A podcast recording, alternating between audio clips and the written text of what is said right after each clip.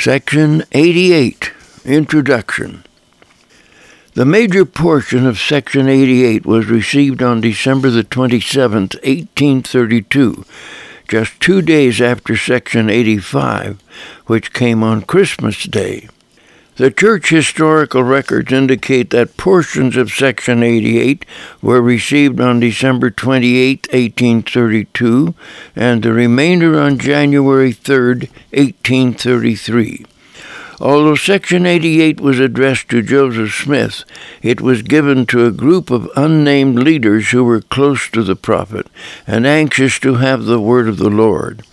Thirteen months earlier, the Lord had said in section 71, verse 1, that he wanted Joseph and Sidney to begin proclaiming the, quote, mysteries in the scriptures, unquote.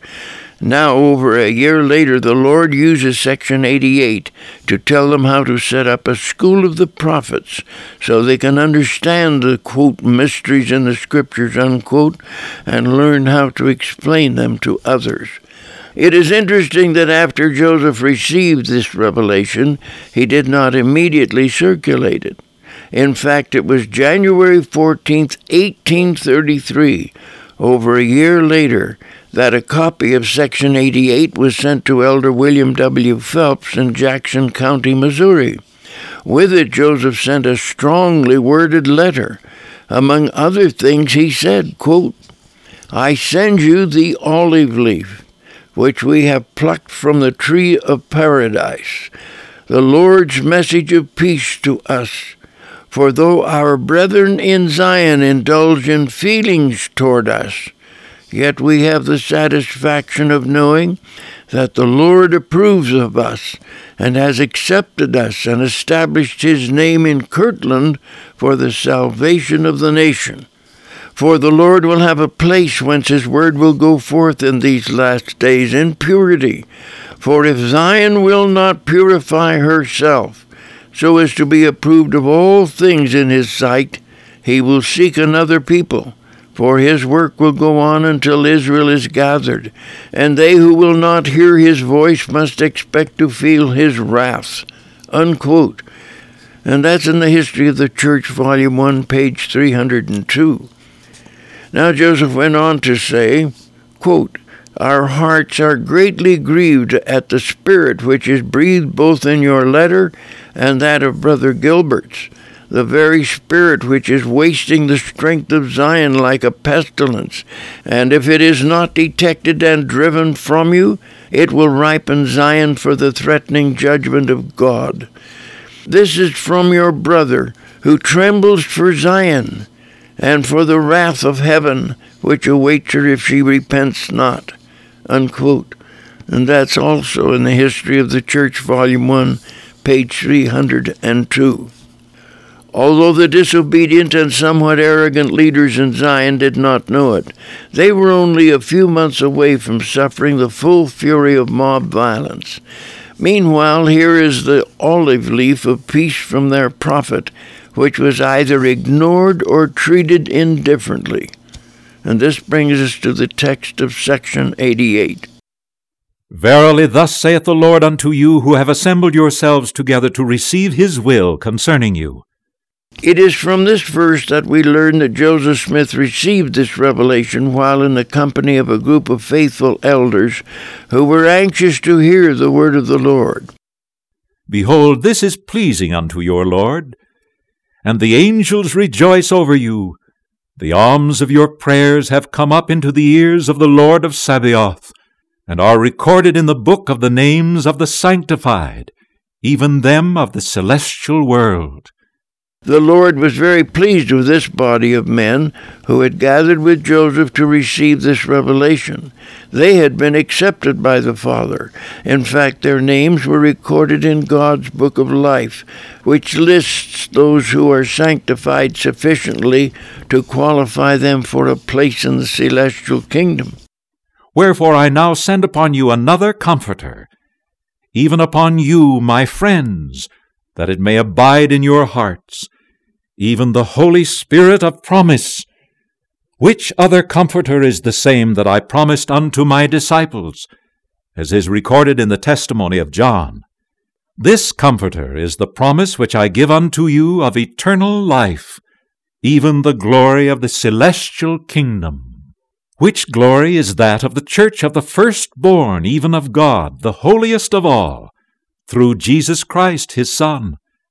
The Lord promises these choice brethren another Comforter, the second Comforter, which entitles them to a place in the Father's kingdom. They are also promised a second endowment, which entitles them to a special anointing, by which they can be assured of salvation, and, in due time, the privilege of being ministered to by the Saviour himself.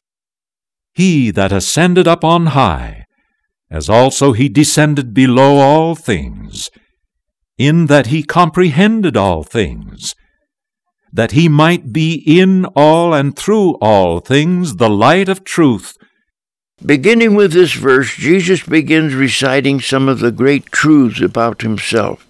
Jesus says he ascended on high, but it is not until we reach section 93 that we learn of the extended period of time required for Jehovah or Jesus to be perfected so he could serve as the Father's general manager for this round of creation.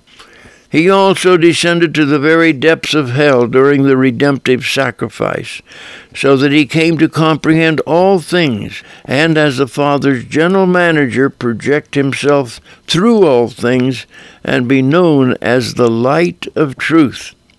To understand the light of truth, we need to know that everything in existence is composed of individual intelligences and bits of primal matter, something to act and something to be acted upon, as Father Lehi said in 2 Nephi 2 and 14. Brigham Young explained that these individual intelligences are in everything. Quote, there is life or intelligence in all matter throughout the vast extent of the eternities.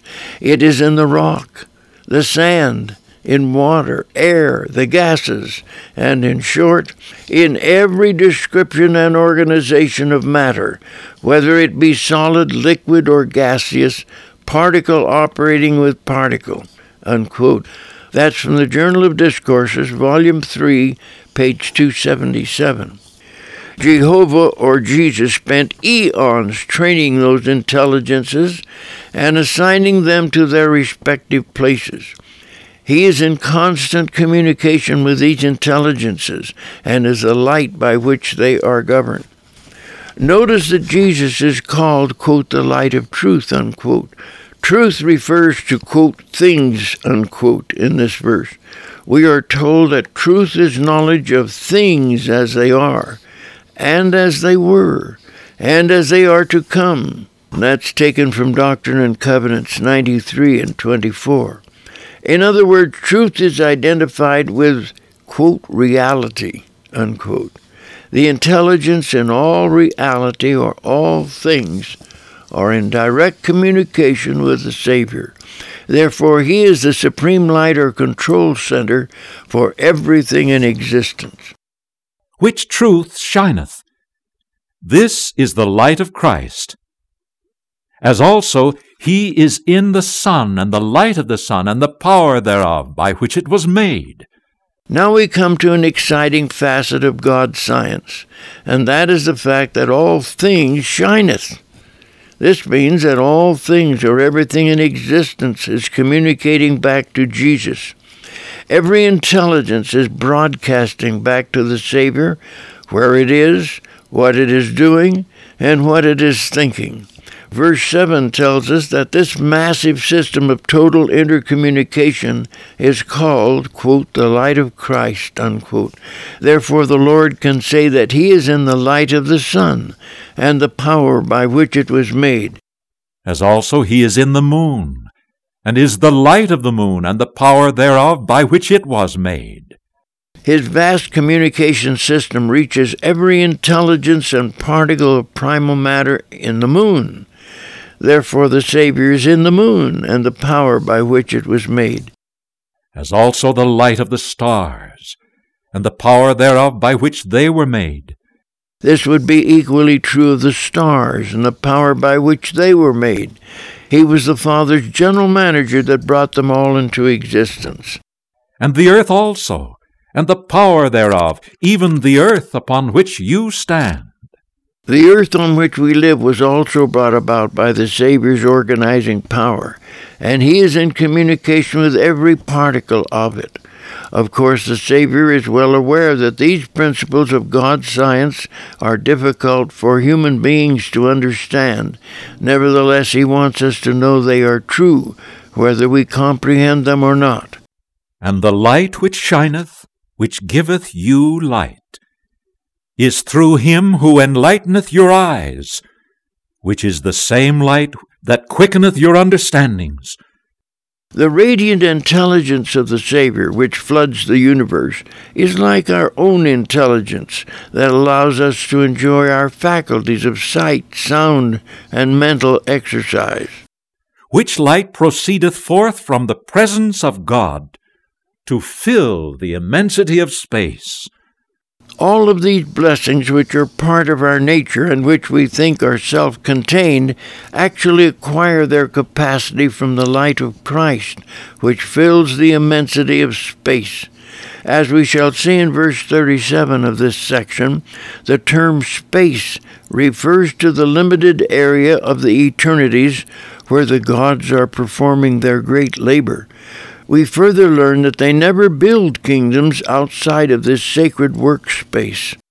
The light which is in all things, which giveth life to all things, which is the law by which all things are governed, even the power of God who sitteth upon his throne, who is in the bosom of eternity, who is in the midst of all things. The Lord summarizes what He has told us in the last seven verses. He says this radiant essence of life, light, or intelligence is capable of serving as a communication medium throughout this round of creation. It is capable of transferring power as well as light. Light is therefore the means by which God governs the universe and is therefore identified with God, who reigns from his throne in the midst of his vast kingdoms. Now verily I say unto you, that through the redemption which is made for you is brought to pass the resurrection from the dead. Through the Savior's glorious redemption, he is able to bring about the resurrection. And the spirit and the body are the soul of man. The spirit tabernacle and the physical tabernacle comprise what the Lord calls the soul of man. And the resurrection from the dead is the redemption of the soul. The resurrection process is the means by which the physical body and spirit body are united forever. And the redemption of the soul is through him that quickeneth all things, in whose bosom it is decreed that the poor and the meek of the earth shall inherit it. The redemption or marvelous uniting of the body and the spirit is done by the Savior who is also the one who quickeneth or glorifies all things, even the earth which will be resurrected, and be inhabited by the poor and the meek of the earth, who have preserved themselves in righteousness. Therefore it must needs be sanctified from all unrighteousness, that it may be prepared for the celestial glory. In order for the earth to be glorified, it must be first sanctified and cleansed from all rebellion, sin, and unrighteousness. For after it hath filled the measure of its creation, it shall be crowned with glory, even with the presence of God the Father. The earth was designed from the beginning to become a glorified residence for God the Father. That bodies who are of the celestial kingdom may possess it forever and ever. For for this intent was it made and created, and for this intent are they sanctified. Not only will the Father dwell on this earth, but so will all those who have inherited celestial tabernacles in the resurrection. And they who are not sanctified through the law which I have given unto you, even the law of Christ, must inherit another kingdom even that of a terrestrial kingdom or that of a telestial kingdom. Those who cannot be completely sanctified by God because they have not lived the commandments of the Father must inherit a kingdom of lesser glory. For example, the kingdom which is immediately below the celestial kingdom is called the terrestrial kingdom. For he who is not able to abide the law of a celestial kingdom cannot abide a celestial glory. This is because a person who has not lived the celestial law cannot inherit a celestial glory. And he who cannot abide the law of a terrestrial kingdom cannot abide a terrestrial glory. This is also true of those who cannot live the law of the terrestrial glory. None can enjoy the terrestrial glory unless they have lived the terrestrial law. And he who cannot abide the law of a telestial kingdom cannot abide a telestial glory. Therefore he is not meet for a kingdom of glory. Therefore he must abide a kingdom which is not a kingdom of glory. By the same token, a person cannot inherit the telestial kingdom unless they have complied with the telestial law. Such individuals who have been wretchedly wicked and not even lived the telestial law must go to a kingdom without any glory. That, of course, would be outer darkness, where the sons of perdition, quote, return again, unquote, after being stripped of any kind of embodiment they may have acquired in the first and second estates. And we read about this in Doctrine and Covenants, section 88, verse 32. And again, verily I say unto you, the earth abideth the law of a celestial kingdom, for it filleth the measure of its creation, and transgresseth not the law. The Lord now pays a supreme compliment to the intelligences that comprise the planet Earth. He says they have obeyed the highest law in all eternity, the celestial law, and therefore fulfill the full measure of their creation with perfection. Wherefore it shall be sanctified, yea, notwithstanding it shall die, it shall be quickened again, and shall abide the power by which it is quickened, and the righteous shall inherit it. Because of the righteousness of the intelligences comprising this planet, the earth will be sanctified However, it cannot be glorified until it has gone through the death process of having the spirit earth divided from the temporal earth. Then the righteous shall receive it as their eternal legacy. For notwithstanding they die, they also shall rise again, a spiritual body. But all of these must pass through the death process and the resurrected body they receive is on the quote spiritual unquote plane. Therefore, their resurrected bodies are spiritual bodies. This is why the Father is sometimes called a spirit, because that is the level of refinement of his resurrected body. The reference for this is John chapter 4 verse 24. They who are of a celestial spirit shall receive the same body which was a natural body even ye shall receive your bodies, and your glory shall be that glory by which your bodies are quickened.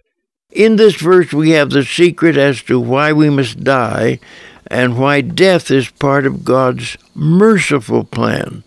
God must have the spirit out of the body, even if it is merely for the twinkling of an eye, because while the spirit is separated from the body, God quickens the spirit to the degree of glory for which it is worthy, and then the spirit is the means by which the body is quickened.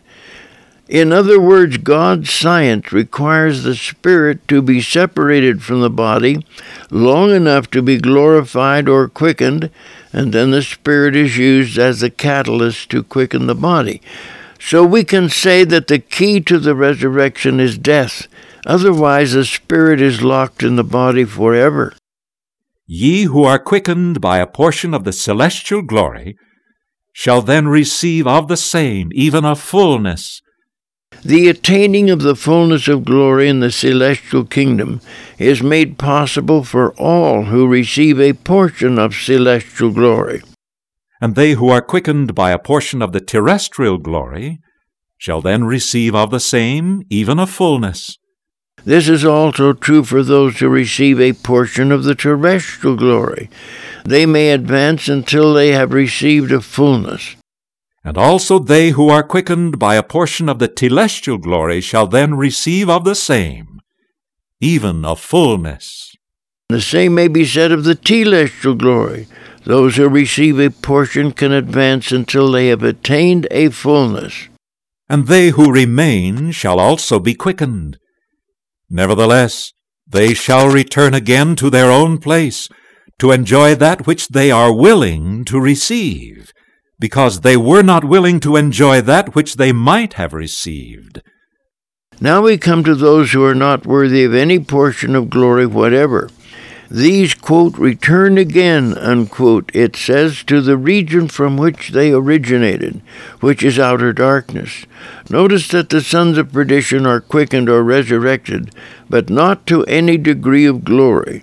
Therefore they suffer the second death the loss of their resurrected bodies, and suffer the permanent agonies of hell, as described in section 76, verses 32 to 33. And never again will they have another chance. That's Doctrine and Covenants 29 and 29. For what doth it profit a man if a gift is bestowed upon him, and he receive not the gift? Behold, he rejoices not in that which is given unto him, neither rejoices in him who is the giver of the gift. The supreme sin of the son of perdition is that he spurned and rejected every aspect of God's great gift of life and redemption. By the same token, he totally rejected God as well as his gift. And again, verily I say unto you, that which is governed by law is also preserved by law and perfected and sanctified by the same. The entire structure of God's science is based on law. Not only is the individual governed by law, but he or she is protected, preserved, and sanctified by law. That which breaketh a law, and abideth not by law, but seeketh to become a law unto itself, and willeth to abide in sin, and altogether abideth in sin, cannot be sanctified by law, neither by mercy, justice nor judgment. Therefore they must remain filthy still.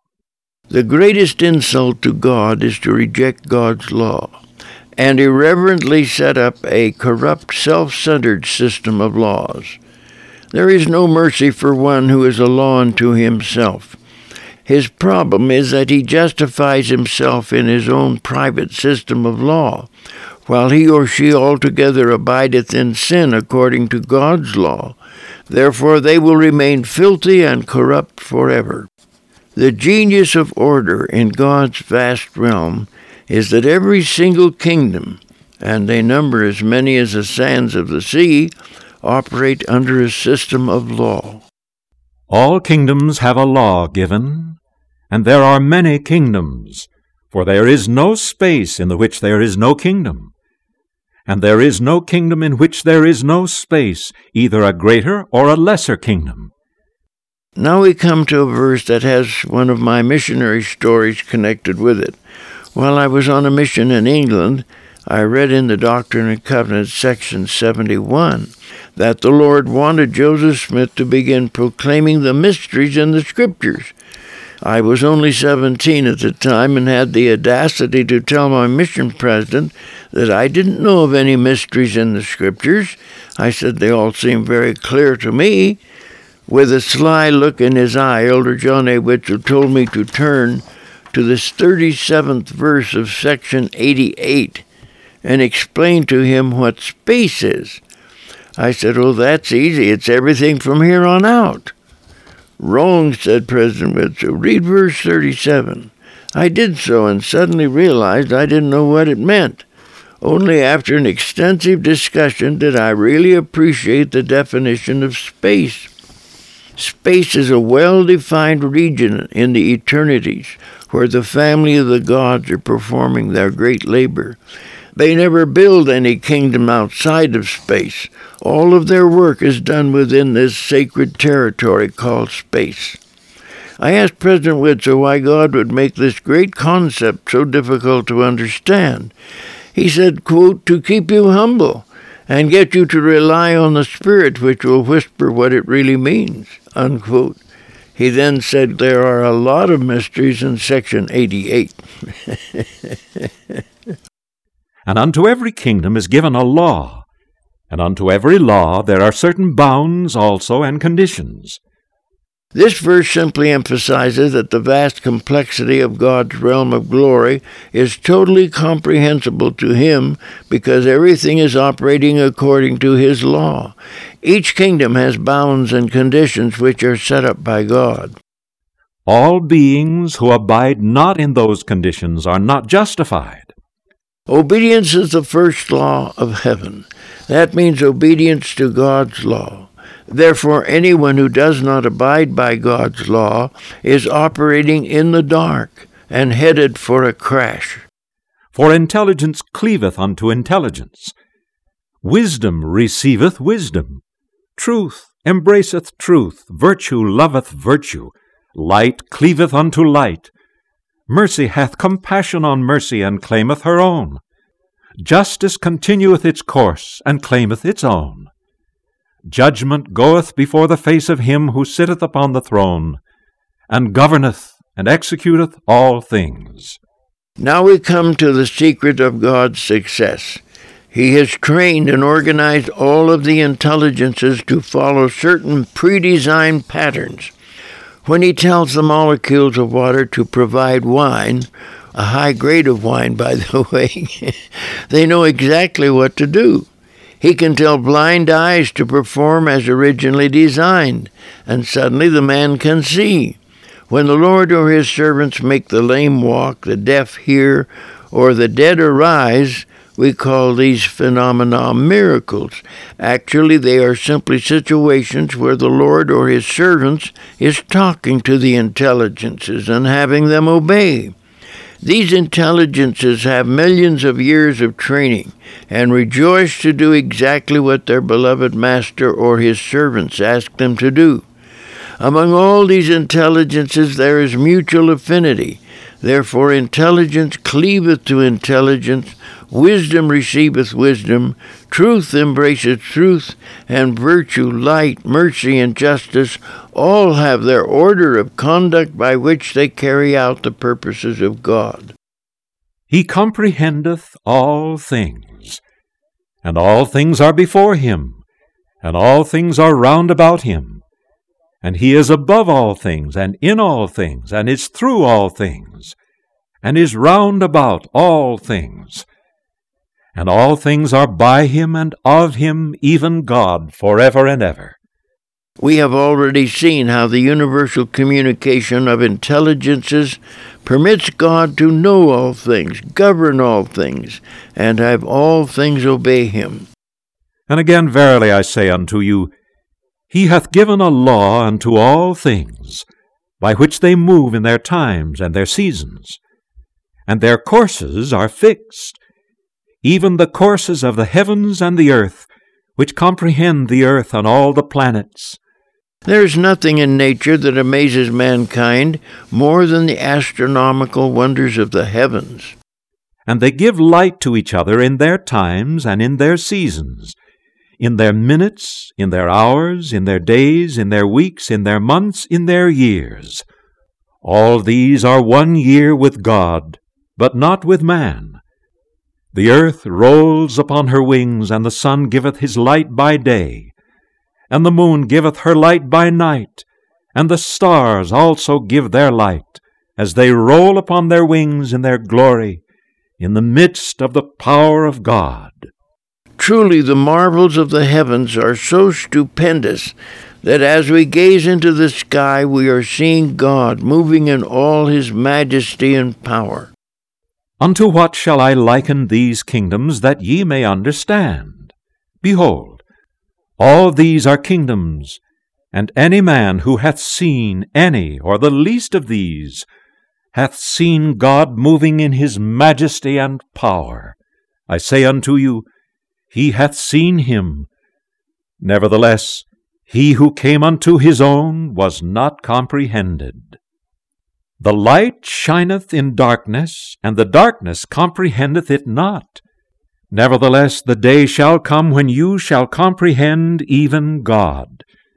Being quickened in him and by him, then shall ye know that ye have seen me, that I am, and that I am the true light that is in you, and that you are in me. Otherwise ye could not abound. In these three verses, God refers to the anomaly that even though he is God's great manager of this round of creation, no man knew him when he ministered in the earth in the meridian of time.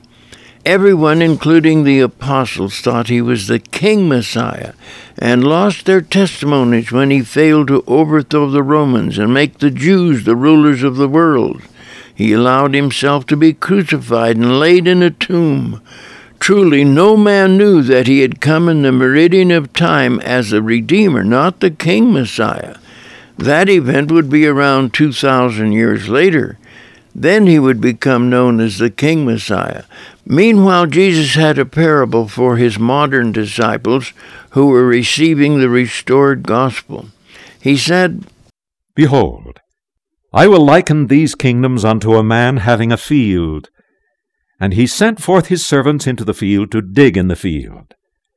And he said unto the first, Go ye and labor in the field, and in the first hour I will come unto you, and ye shall behold the joy of my countenance. And he said unto the second, Go ye also into the field, and in the second hour I will visit you with the joy of my countenance. And also unto the third, saying, I will visit you and unto the fourth, and so on, unto the twelfth. And the Lord of the field went unto the first in the first hour, and tarried with him all that hour. And he was made glad with the light of the countenance of his Lord. And then he withdrew from the first, that he might visit the second also, and the third, and the fourth, and so on unto the twelfth. And thus they all received the light of the countenance of their Lord, every man in his hour and in his time, and in his season, beginning at the first, and so on unto the last, and from the last unto the first, and from the first unto the last, every man in his own order, until his hour was finished, even according as his Lord had commanded him, that his Lord might be glorified in him, and he in his Lord, that they all might be glorified. Therefore, Unto this parable I will liken all these kingdoms, and the inhabitants thereof. Every kingdom in its hour, and in its time, and in its season, even according to the decree which God hath made. And again, verily I say unto you, my friends, I leave these sayings with you to ponder in your hearts, with this commandment which I give unto you, that ye shall call upon me while I am near. Draw near unto me, and I will draw near unto you. Seek me diligently, and ye shall find me. Ask, and ye shall receive. Knock, and it shall be opened unto you. The Lord is practically pleading with Joseph and his modern disciples to stay close to him, to seek him diligently, and pray continually for more knowledge. Whatsoever ye ask the Father in my name, it shall be given unto you that is expedient for you. And if ye ask anything that is not expedient for you, it shall turn unto your condemnation. It is difficult to imagine that anyone would pray for something that might be a condemnation to him, even if it were granted. But the Lord warns that sometimes this happens. The Lord wants to communicate with his modern disciples on a continuous basis through the Spirit. He says, Behold, that which you hear is as the voice of one crying in the wilderness.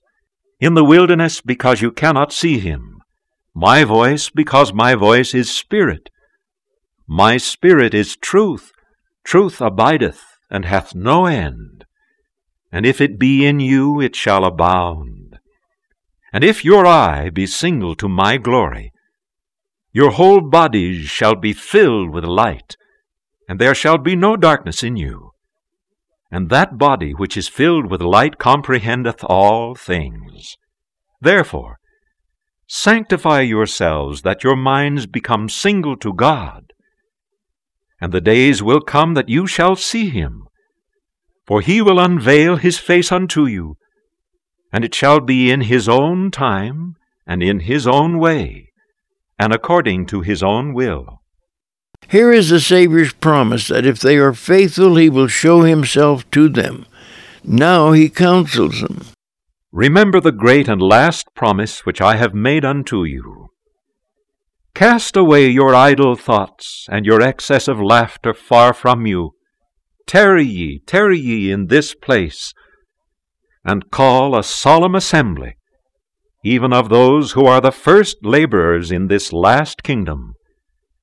And let those whom they have warned in their travelling call on the Lord, and ponder the warning in their hearts which they have received for a little season.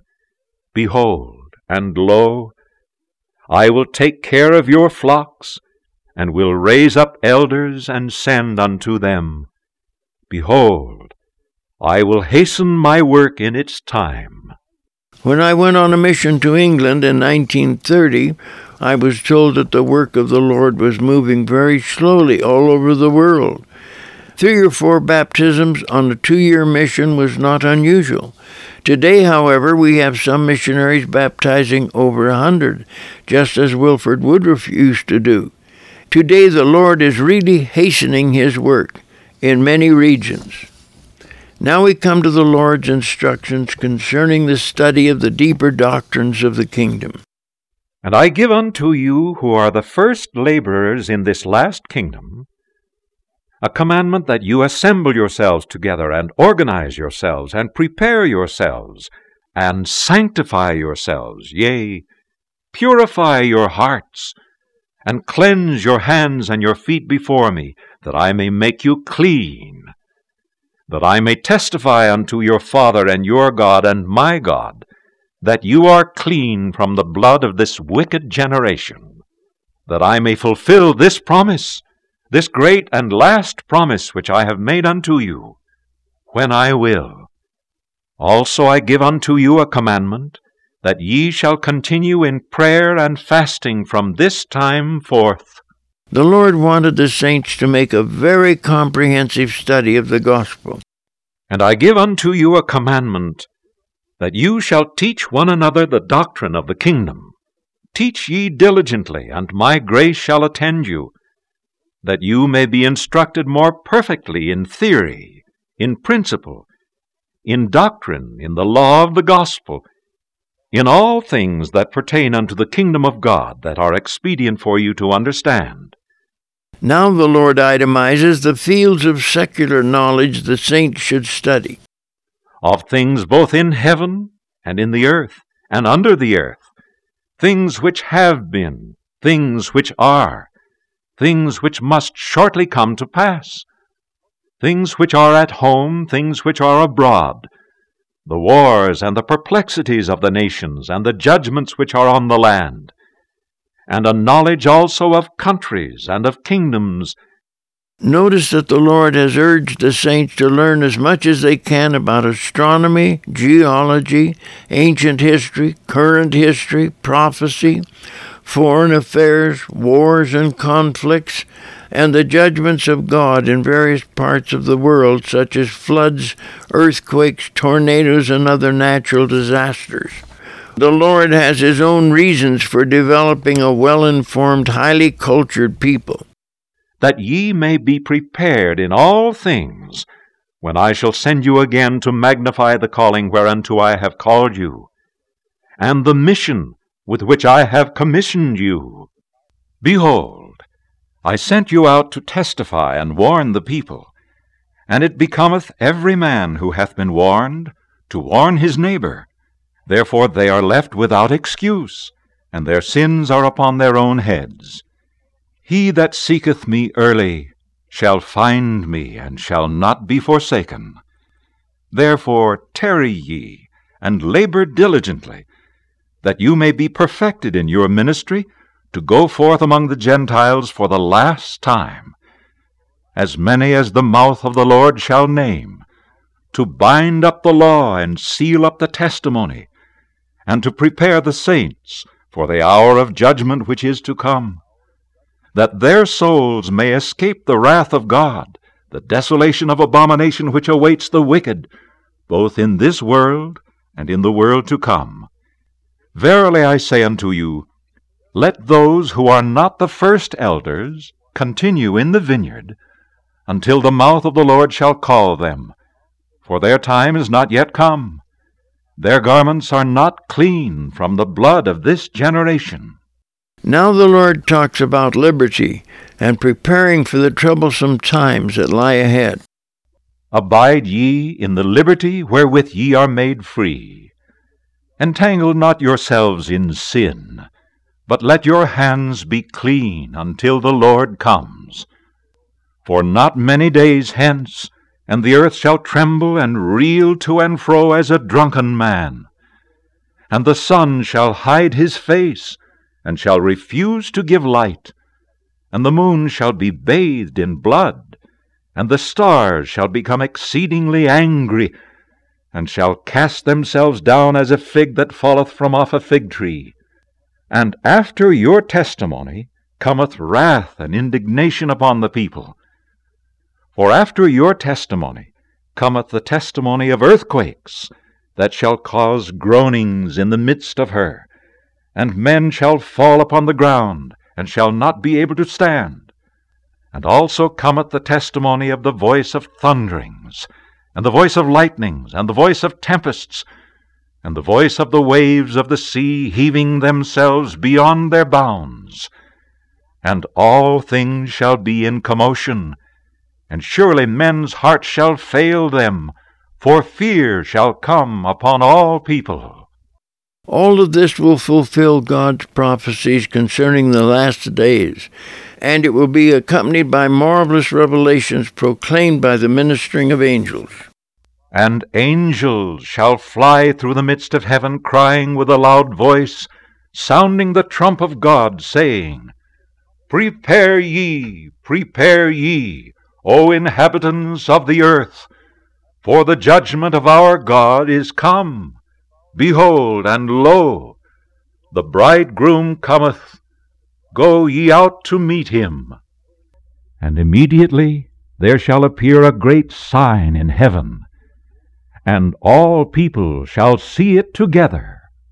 And another angel shall sound his trump, saying, That great church the mother of abominations, that made all nations drink of the wine of the wrath of her fornication, that persecuteth the saints of God, that shed their blood, she who sitteth upon many waters and upon the islands of the sea, behold, she is the tares of the earth, she is bound in bundles, her bands are made strong, no man can loose them, therefore she is ready to be burned.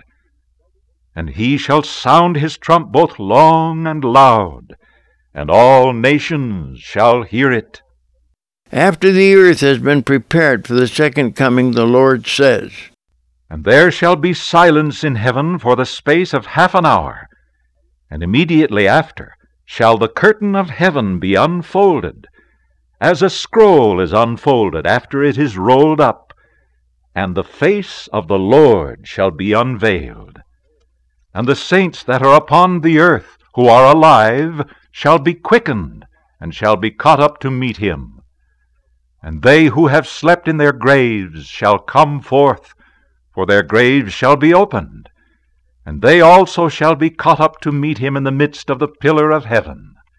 They are Christ's, the first fruits, they who shall descend with him first, and they who are on the earth and in their graves who are first caught up to meet him.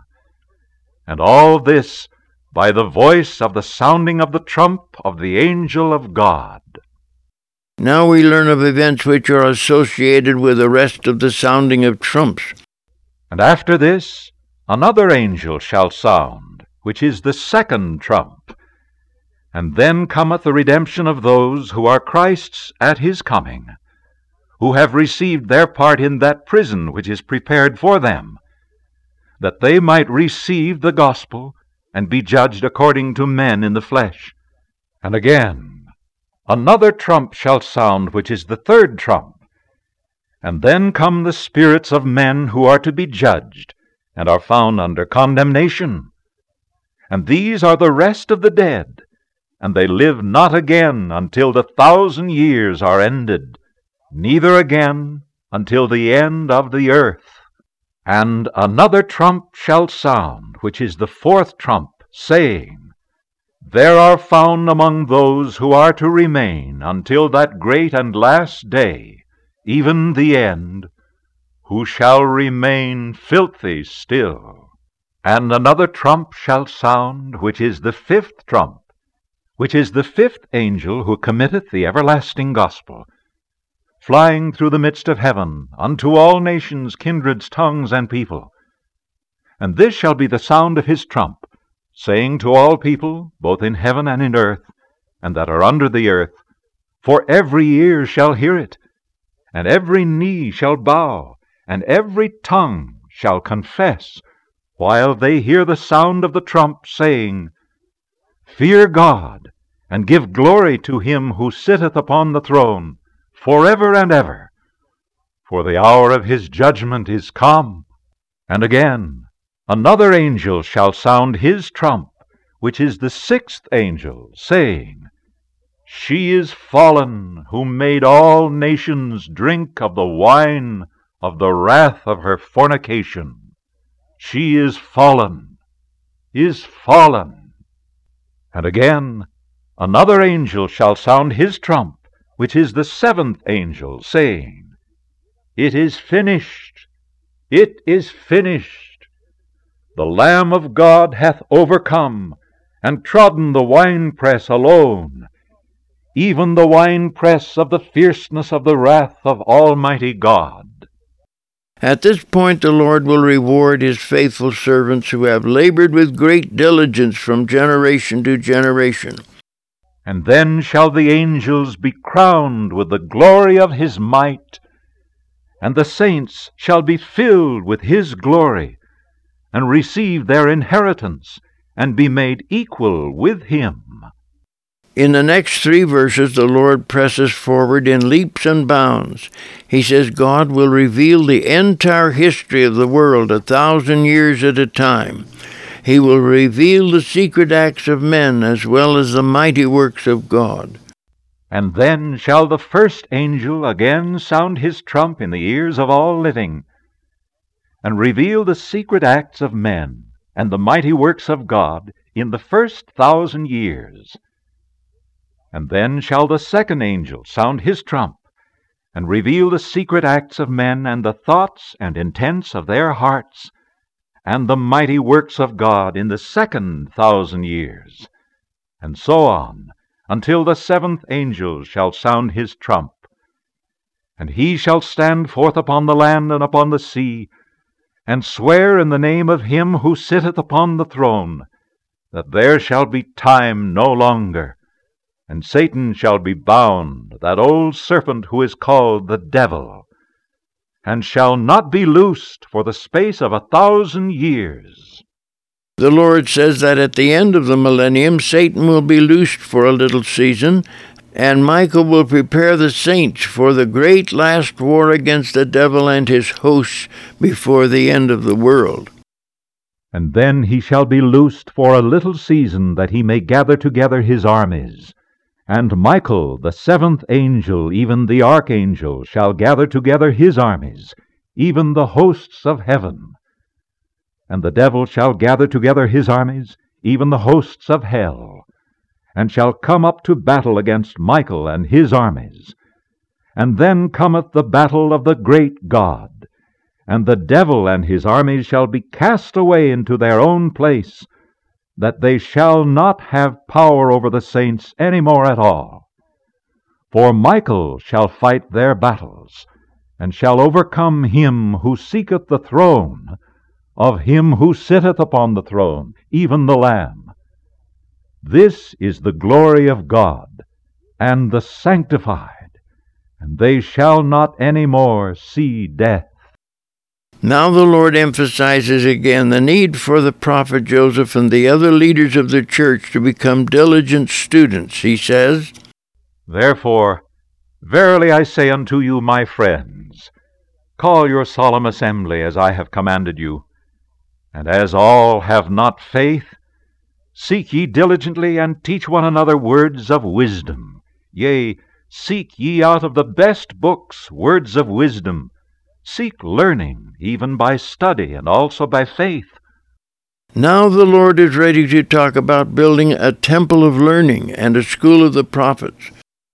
Organize yourselves, prepare every needful thing, and establish a house, even a house of prayer, a house of fasting, a house of faith, a house of learning, a house of glory, a house of order a house of God, that your incomings may be in the name of the Lord, that your outgoings may be in the name of the Lord, that all your salutations may be in the name of the Lord, with uplifted hands unto the Most High.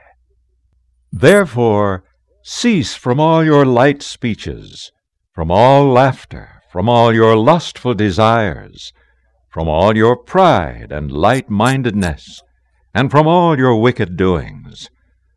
Appoint among yourselves a teacher, and let not all be spokesmen at once, but let one speak at a time, and let all listen unto his sayings, that when all have spoken, that all may be edified of all, and that every man may have an equal privilege. Notice that each person is to be allowed to express himself without being interrupted. Next, the Lord describes the kind of lives the saints should live. See that ye love one another. Cease to be covetous. Learn to impart one to another, as the gospel requires. Cease to be idle. Cease to be unclean. Cease to find fault one with another. Cease to sleep longer than is needful. Retire to thy bed early, that ye may not be weary. Arise early, that your bodies and your minds may be invigorated. And above all things, clothe yourselves with the bond of charity as with a mantle, which is the bond of perfectness and peace. Pray always, that ye may not faint until I come. Behold, and lo, I will come quickly and receive you unto myself. Amen. The Lord now directs his instruction to Joseph and his brethren concerning the setting up of the school of the prophets. And again, the order of the house prepared for the presidency of the school of the prophets, established for their instruction in all things that are expedient for them, even for all the officers of the church, or in other words, those who are called to the ministry in the church, beginning at the high priests, even down to the deacons. And this shall be the order of the house of the presidency of the school. He that is appointed to be president or teacher shall be found standing in his place in the house which shall be prepared for him. Therefore, he shall be first in the house of God, in a place that the congregation in the house may hear his words carefully and distinctly, not with loud speech. And when he cometh into the house of God, for he should be first in the house, behold, this is beautiful that he may be an example. Let him offer himself in prayer upon his knees before God, in token or remembrance of the everlasting covenant. And when any shall come in after him, let the teacher arise and with uplifted hands to heaven, yea, even directly, salute his brother or brethren with these words Art thou a brother or brethren? I salute you in the name of the Lord Jesus Christ, in token or remembrance of the everlasting covenant, in which covenant I receive you to fellowship, in a determination that is fixed, immovable, and unchangeable to be your friend and brother through the grace of God in the bonds of love, to walk in all the commandments of God blameless, in thanksgiving, forever and ever. Amen. Notice how careful the brethren must be concerning the worthiness of those who attend the school. And he that is found unworthy of this salutation shall not have place among you. For ye shall not suffer that mine house shall be polluted by him. And he that cometh in and is faithful before me, and is a brother, or if they be brethren, they shall salute the president or teacher with uplifted hands to heaven with this same prayer and covenant, or by saying, Amen, in token of the same.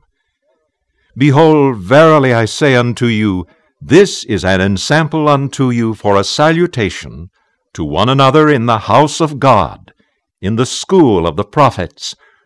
The Lord will also describe how the participants provide a spiritual atmosphere for their class. And ye are called to do this by prayer and thanksgiving, as the Spirit shall give utterance, in all your doings in the house of the Lord, in the school of the prophets, that it may become a sanctuary, a tabernacle of the Holy Spirit, to your edification. And ye shall not receive any among you into this school, save he is clean from the blood of this generation. This means that those who attend the school must have fulfilled their missions faithfully and have prepared themselves to teach the gospel. Those who attend the school must also be worthy to receive the washing of feet, which is a very sacred ordinance. And he shall be received by the ordinance of the washing of feet. For unto this end was the ordinance of the washing of feet instituted. And again, the ordinance of washing feet is to be administered by the president or presiding elder of the church. Notice that the school of the prophets is to be opened by having all the members partake of the emblems of the sacrament. Finally, the teacher takes over. What a great blessing and privilege it was to be a teacher in the school of the prophets. It is to be commenced with prayer, and after partaking of bread and wine, he is to gird himself according to the pattern given in the thirteenth chapter of John's testimony concerning me. Amen. If you are enjoying this podcast with W. Cleon Skousen, you might enjoy his lecture recordings while at Brigham Young University, found at skousenlibrary.com.